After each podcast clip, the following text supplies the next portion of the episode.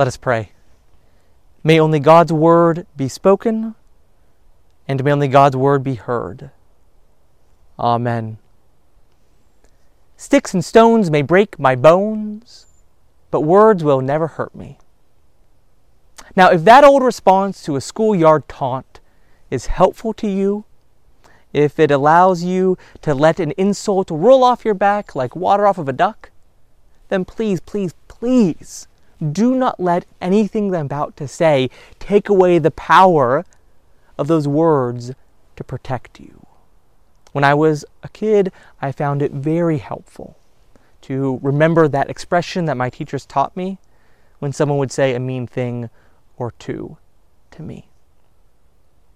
But as I've gotten older, I have found that that expression is not as helpful to me. Because ultimately, I find the expression rests upon something that is not true. Sticks and stones may break my bones, but words will never hurt me.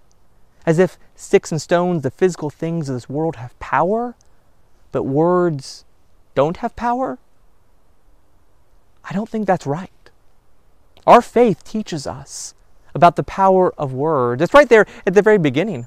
Open your Bible to the very first chapter, the very first book. In the beginning, when God created the heavens and the earth, and the earth was a formless void, and the Holy Spirit moved over the waters of the deep, God said, Let there be light.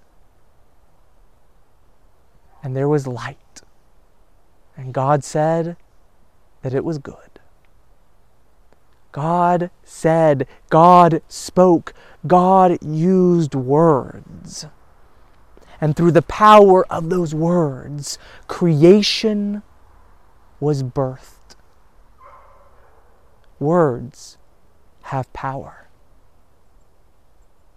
We're reminded about that, about that again in the beginning of John's Gospel, in the prologue. In the beginning was the Word and the Word was with God, and the Word was God.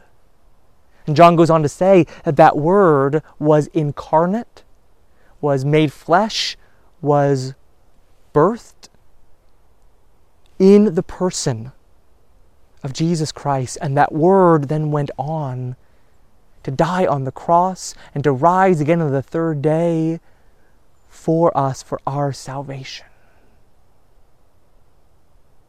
The power of word.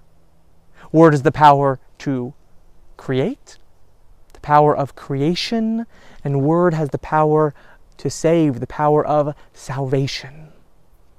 And it is with that understanding, that background, that James comes to us today in our epistle reading and warns us to be careful with our words, to be mindful about the words that we use because that creative power of words can easily become a destructive power of words.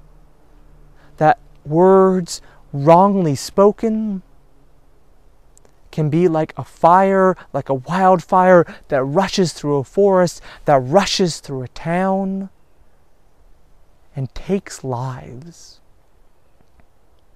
We don't have to look any farther than this pandemic, the last 18 months, to see the power of words, and especially the destructive power of words.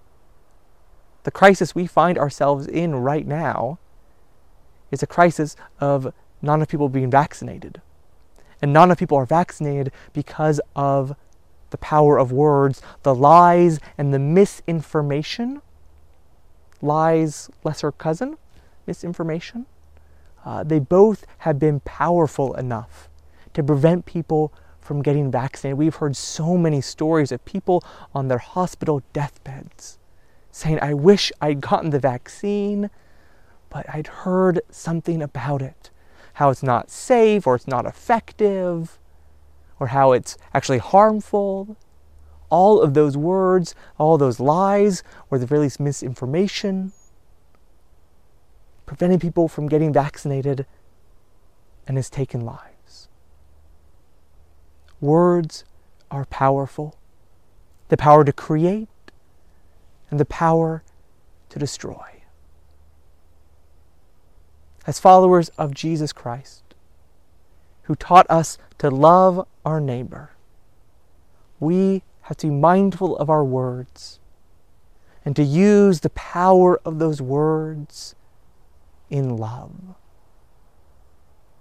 to help create a world in that love.